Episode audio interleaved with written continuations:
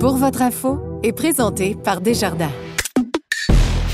Cette semaine, les dangers de la vallée de la mort. Puis là, ils me disent, ben, je devais investir, je devais attaquer tel marché, je devais prendre telle décision. Ben, ils mettent tout sur la glace. C'est pas seulement l'économie d'aujourd'hui euh, qui est en péril, c'est l'économie de demain. Est-ce que les jeunes entreprises québécoises de moins de 5 ans sont bien outillées pour réussir? On pose la question au président du regroupement des jeunes chambres de commerce du Québec, Pierre Graff, et à l'entrepreneur Marie-Hélène David, fondatrice de Mini. Je m'appelle Laurent Terrien. Bienvenue à Pour votre info.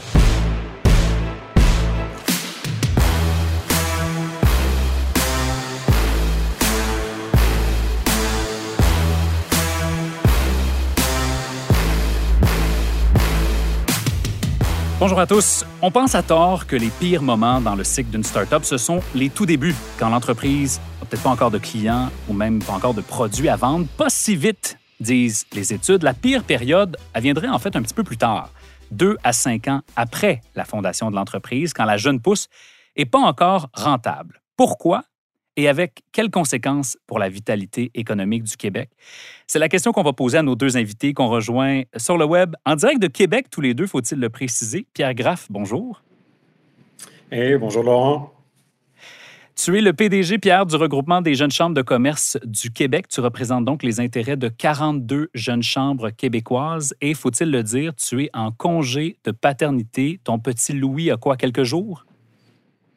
Il a 10 jours, donc euh, un nouveau-né qui vient de rejoindre euh, ce merveilleux monde, euh, qui j'espère sera une place encore plus entrepreneuriale lorsqu'il aura l'âge d'envisager cette carrière-là. Donne-lui quelques années quand même, mais avant qu'on se rende là, plus loin, ça va bien? Les 10 premiers jours se, passent bien? Louis est en santé? À merveille, c'est vraiment un, un, ange, contrairement à son frère. OK, c'est bon. Excellent. Félicitations à toi et à ta conjointe. Marie-Hélène David, bonjour. Bonjour, Laurent. Tu es euh, entrepreneur, tu es la fondatrice de Mini. C'est une entreprise qui commercialise des produits nettoyants et corporels sous forme de poudre ou de pastilles. Tu vas nous expliquer ça euh, dans les prochaines minutes. Euh, Pierre, je vais commencer par toi, si tu le veux bien, parce que vous venez de publier une étude qui, moi, m'a... qui elle m'a pas surprise, mais elle m'a fait de la peine, par contre. c'est assez incroyable de constater qu'il y a seulement une entreprise québécoise sur trois qui va exister après cinq ans. Euh, pourquoi avoir décidé de vous intéresser à la vallée de la mort, au regroupement des, jeunes chambres de commerce? Puis qu'est-ce que ça veut dire, la vallée de la mort? Alors, en fait, la vallée de la mort, c'est une période euh, qui se situe entre la deuxième et la cinquième année de vie d'une compagnie. Euh, elle a eu ce, ce, triste surnom, en fait, en raison de la propension des compagnies à disparaître pendant cette période-là. Il faut savoir qu'en Amérique du Nord, euh, le meilleur taux va chercher peut-être 70% de survie après 5 ans. Donc, clairement, il y a un enjeu. Puis au Québec, c'est un taux qui a oscillé entre 35 et 55%. Donc, on voit qu'il y a vraiment un enjeu majeur euh, au niveau de notre tissu économique, au niveau de notre tissu entrepreneurial. Et c'est pourquoi, depuis deux ans, le regroupement a décidé de se saisir cet enjeu-là et de travailler à la fois à la promotion euh, évidemment de, l'entrepreneuriat, mais de solutions qui existent mhm. euh, pour euh, aider les entreprises à passer ce cap-là. On a donc produit deux études d'impact économique qui venaient démontrer qu'il existait plusieurs solutions, notamment au niveau du financement de ces jeunes pousses, pour qu'elles puissent être, dans un premier temps, dans de meilleures conditions afin de faire face à la période de 2 à 5 ans, mais également ensuite pour passer le cap de 5 ans. Et c'est justement euh, ce que démontrait notre, dernière étude dont tu, dont, tu, dont tu as fait part, dont tu nous as fait part. Excellent. On va revenir aux pistes de solutions si tu veux plus tard dans la discussion, mais moi j'aime ça rester dans les problèmes un petit peu aussi pour mieux les comprendre. Euh, quand vous avez sondé les entrepreneurs euh, et qu'ils vous expliquent les défis, ou en tout cas les enjeux qu'ils vivent dans cette période-là de 2 à 5 ans, il y a des choses qui reviennent systématiquement. Quels sont les enjeux qui reviennent le plus souvent? Les, enjeux qui reviennent le plus souvent, euh, c'est de loin le, financement, euh, puisque plus de la moitié des, compagnies euh, qui ont répondu ont dit que c'était un enjeu.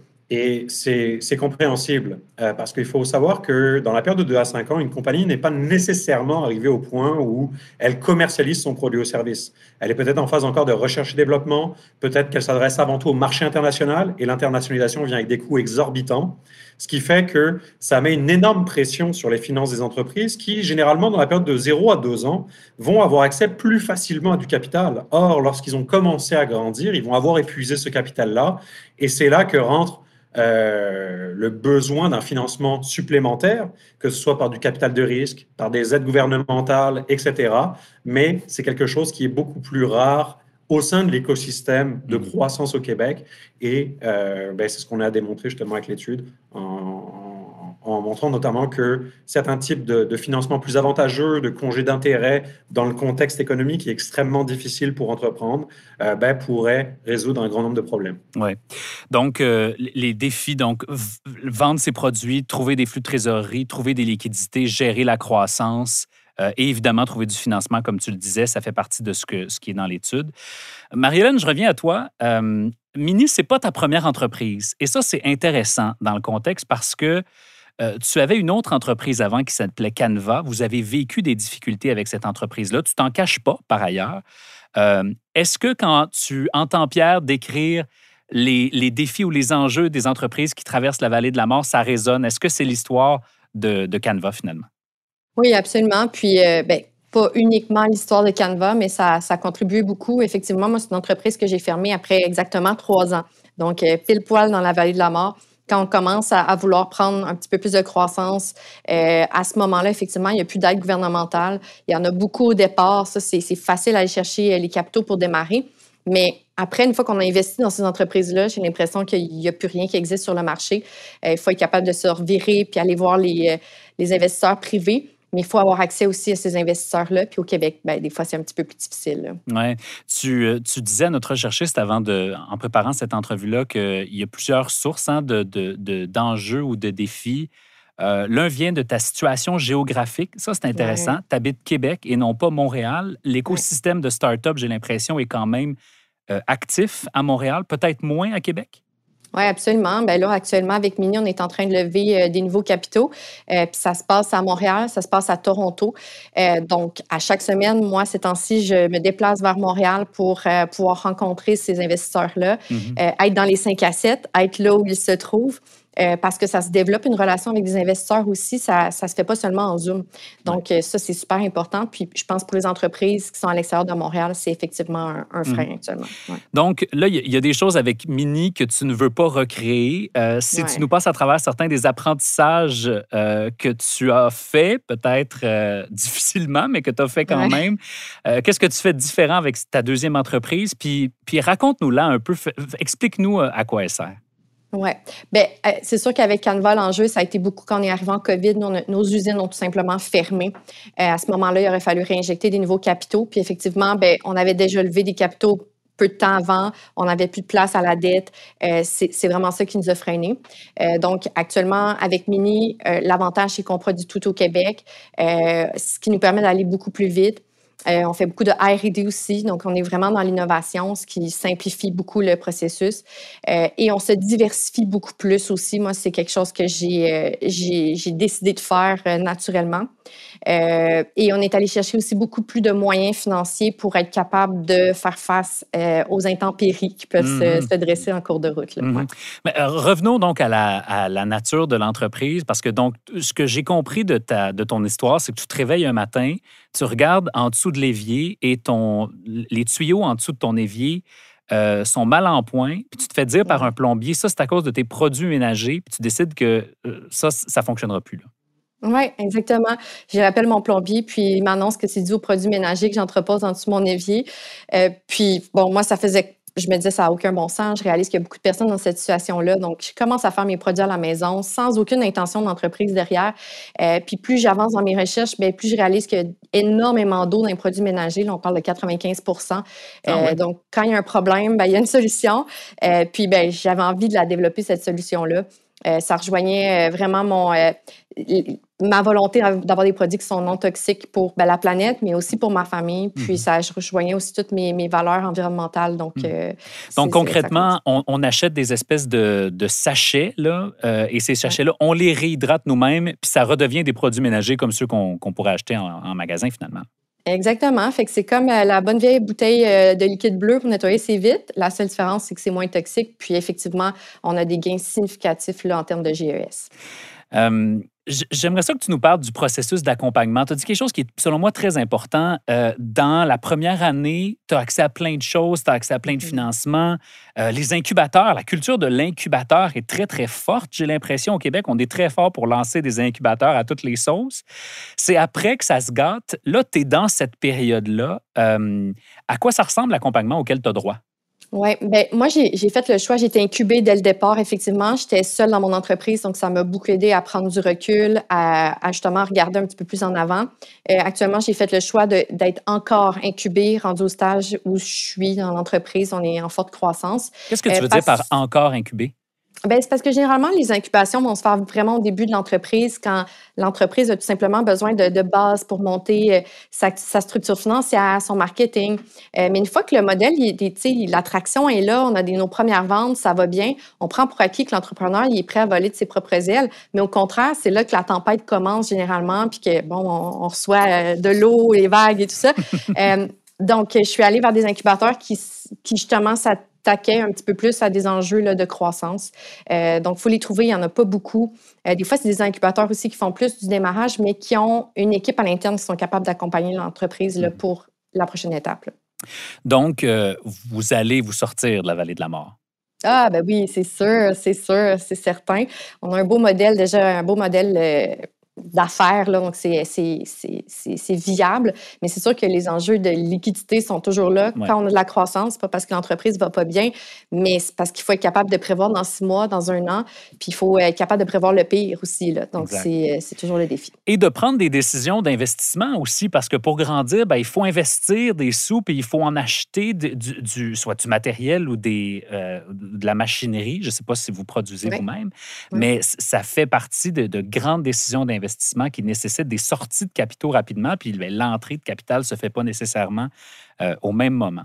Ce qui nous ramène, Pierre, à ce que tu disais euh, au début, l'enjeu de financement est euh, le plus important. quand tu entends les, les, entrepreneurs te raconter les pistes de solutions qu'ils souhaitent voir se déployer, qu'est-ce qu'ils te disent? Qu'est-ce qu'on doit faire pour accompagner ces entreprises dans cette phase critique-là entre deux et cinq ans? Alors, il y, a beaucoup d'éléments parce que euh, faut, faut, aussi prendre en compte le, contexte économique euh, qui est, comme je l'appelle, un cocktail assez explosif. Euh, d'un côté, il faut penser à tout ce qui se passe au niveau macro, aussi au, du côté micro.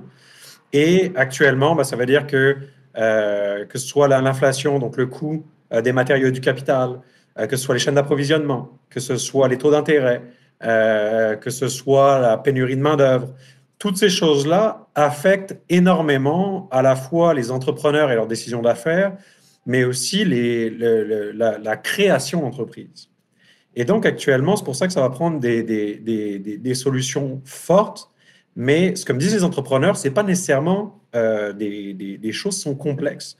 On parle par exemple d'avoir euh, des prêts à des taux préférentiels. Il faut savoir qu'aujourd'hui, en ce moment, sur le marché, des prêts avec euh, des taux d'intérêt dans les deux chiffres, c'est courant.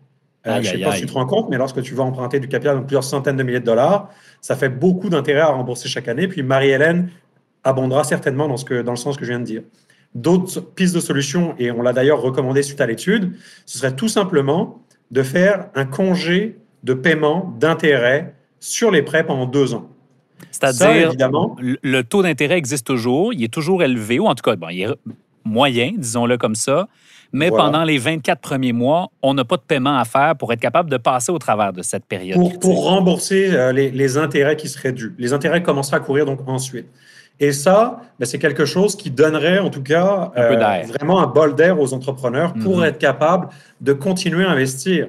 Euh, j'ai la chance d'échanger énormément avec les entrepreneurs sur une base quotidienne, ça fait partie de ma job. Et aujourd'hui, je vois beaucoup d'entrepreneurs extrêmement inquiets qui ont fait face à la pandémie, qui font face à une récession Puis là, ils me disent, ben, écoute, Pierre, je devais investir, je devais attaquer tel marché, je devais prendre telle décision. Ben, ils mettent tout sur la glace.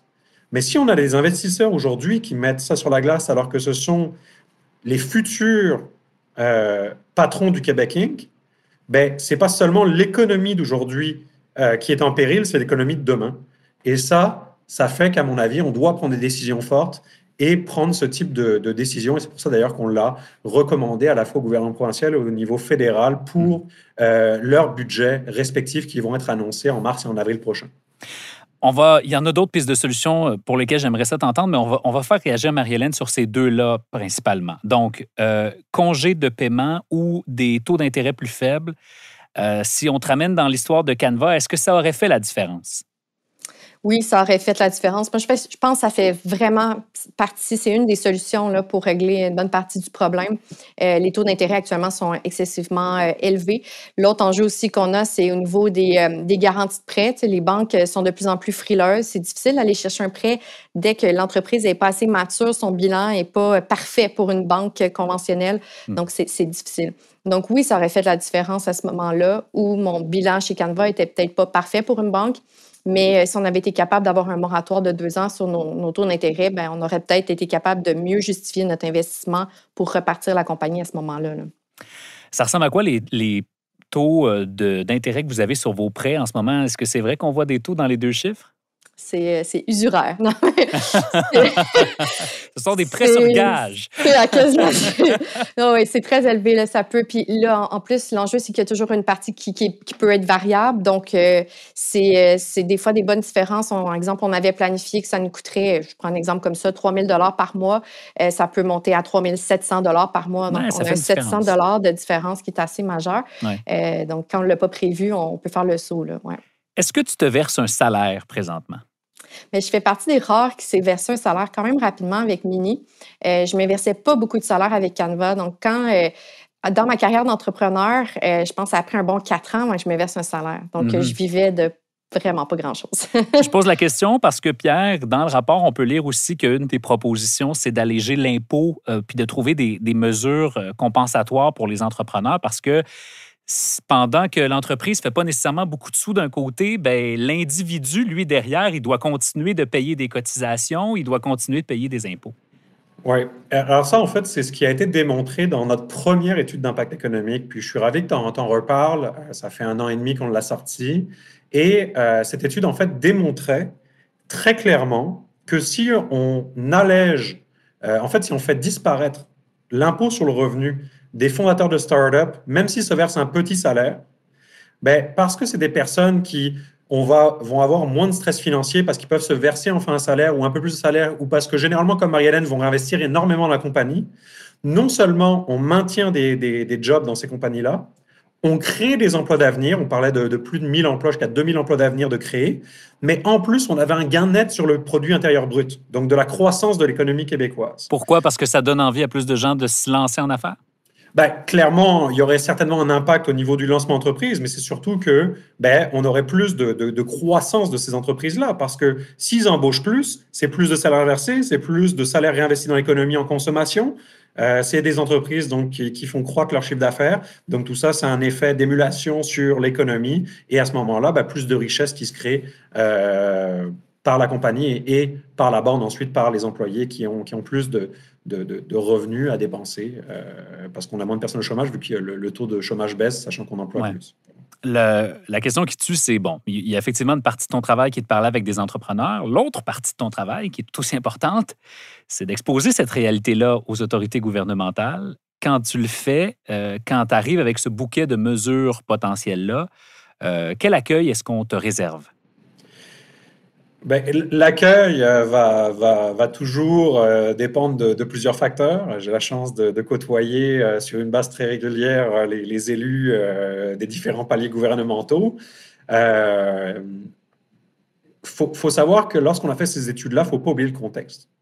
pandémie, promouvoir des mesures d'allègement fiscal en période de pandémie, euh, c'est sûr que ce n'était pas nécessairement une idée euh, qui paraissait euh, extraordinaire, mais en même temps, on envoie des chèques. on prouvait que ça avait du sens. OK?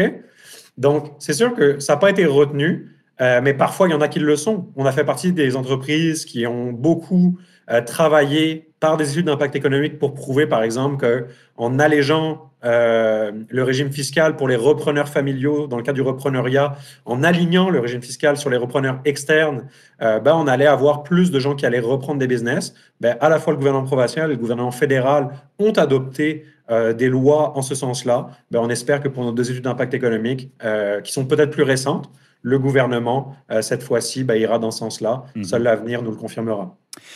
Euh, on va suivre ça. Avant de se laisser, euh, Marie-Hélène, j'aimerais t'entendre sur un dernier défi et peut-être une dernière piste de solution. Euh, tu disais récemment, un des défis à ne pas sous-estimer, c'est aussi d'être une femme qui a ces discussions-là avec des banquiers, avec des investisseurs potentiels. Tu dis, il y a un billet défavorable. Encore en 2023, vraiment? Bien, moi, je le ressens de plus en plus. Plus mon entreprise grandit, plus je, plus je me ramasse avec des fondateurs hommes, avec un bassin beaucoup plus masculin, euh, parce que, bon, euh, dans les dernières années, ça, la place a été beaucoup... Euh, ben, c'est les hommes qui l'ont pris, puis c'est correct, mais actuellement, c'est un défi. Toutes les, les, les, venture cap, donc les, les investisseurs privés, sont des hommes ou presque. donc, c'est un défi. On arrive, puis je suis un peu plus jeune aussi, donc c'est toujours un défi là, de, de, prendre sa place et démontrer que ben c'est nous qui l'avons fait grandir cette compagnie-là, puis c'est encore nous qui va l'amener encore plus loin. Donc, mhm, euh, mhm, c'est un mhm. défi. Ouais. J'entendais, puis Pierre était là, et il va, il va pouvoir euh, acquiescer. Euh, le président de Desjardins dire récemment que l'âge moyen de ceux qui ont construit les stations de métro du métro de Montréal avait en moyenne 31 ans. Et il pose la question est-ce qu'aujourd'hui, en 2023, on ferait confiance aux mêmes ingénieurs pour construire un métro de Montréal version 2023? Pas si sûr mais peut-être que ça peut faire partie de ton arsenal d'arguments si jamais tu as euh, des banquiers qui doutent de ta capacité à gérer ta business dans la trentaine. Ah ben, je vais, je vais y penser la prochaine fois. C'est bon. Euh, Pierre, avant de se laisser, j'aimerais que, que, tu nous parles du, euh, du, Forum économique de la relève d'affaires. Ça a lieu dans, dans, quelques jours. En ça a, fait ça a lieu le 30 mars prochain. C'est votre grand événement annuel. Absolument.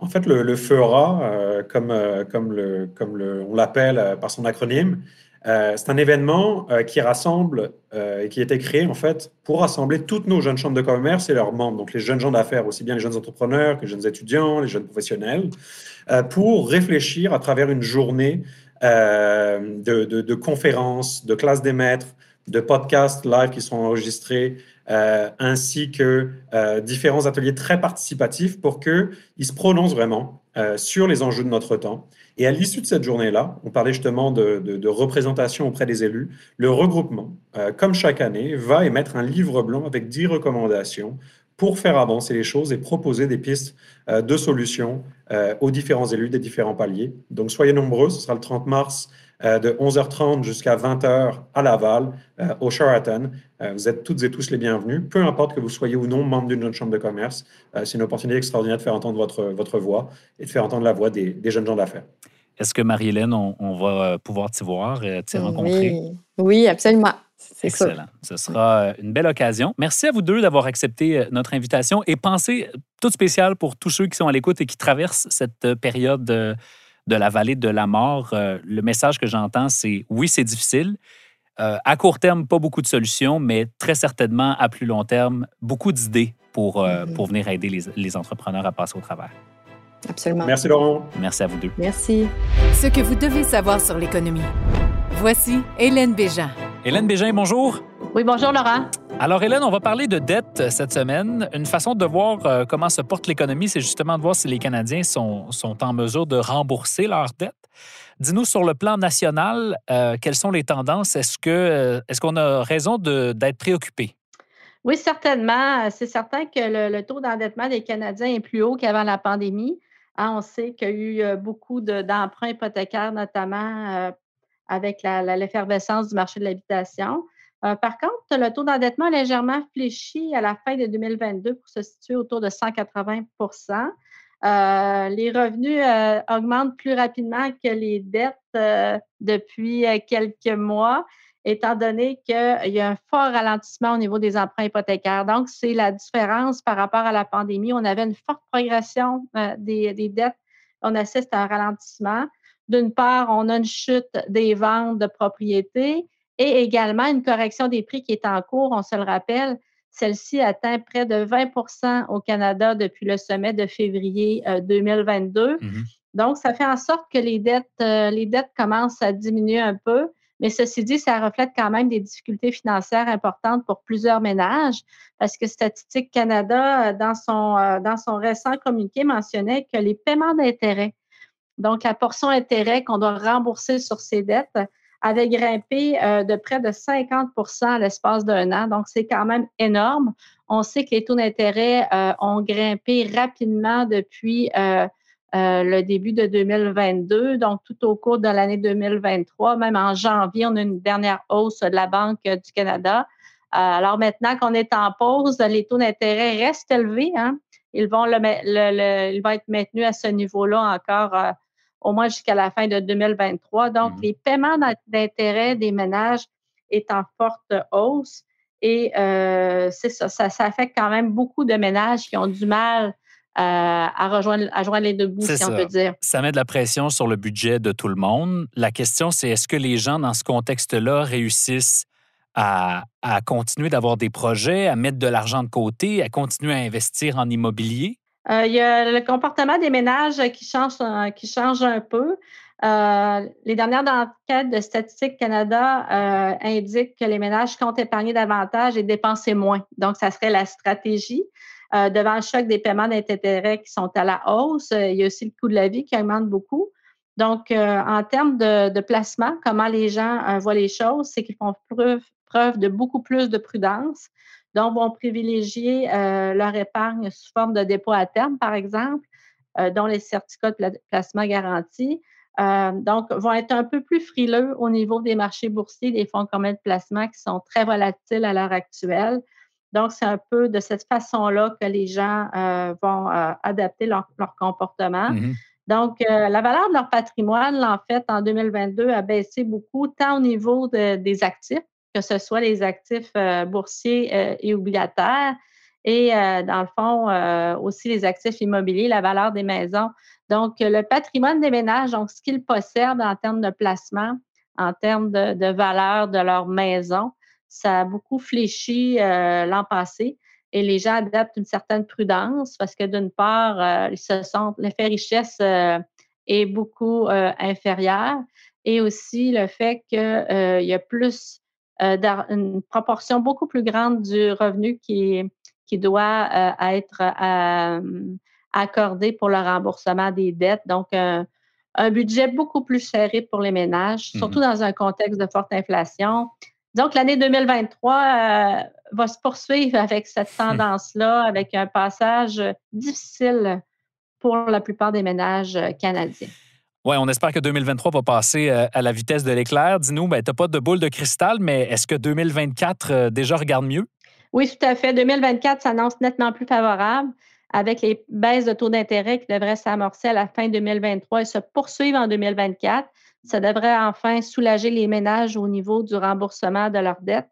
Donc, euh, je pense que 2024, euh, ça va être une amélioration assez généralisée au niveau des finances des ménages qui se présentent. Il y a de l'espoir. Merci, Hélène. Bienvenue, Laurent.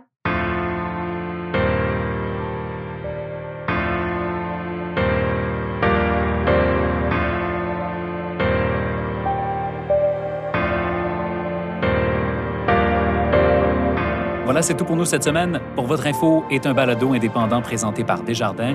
Notre recherchiste est Philippine de Tinguy. Nos épisodes sont enregistrés au studio Edgar à Montréal. Notre technicien est Steve Cordeau. Tous nos épisodes sont disponibles sur la plateforme C23 de Cogeco Media et sur Spotify, Apple Podcasts et partout où vous retrouvez vos balados. Je m'appelle Laurent Terrien. Merci d'avoir été avec nous. On se reparle la semaine prochaine.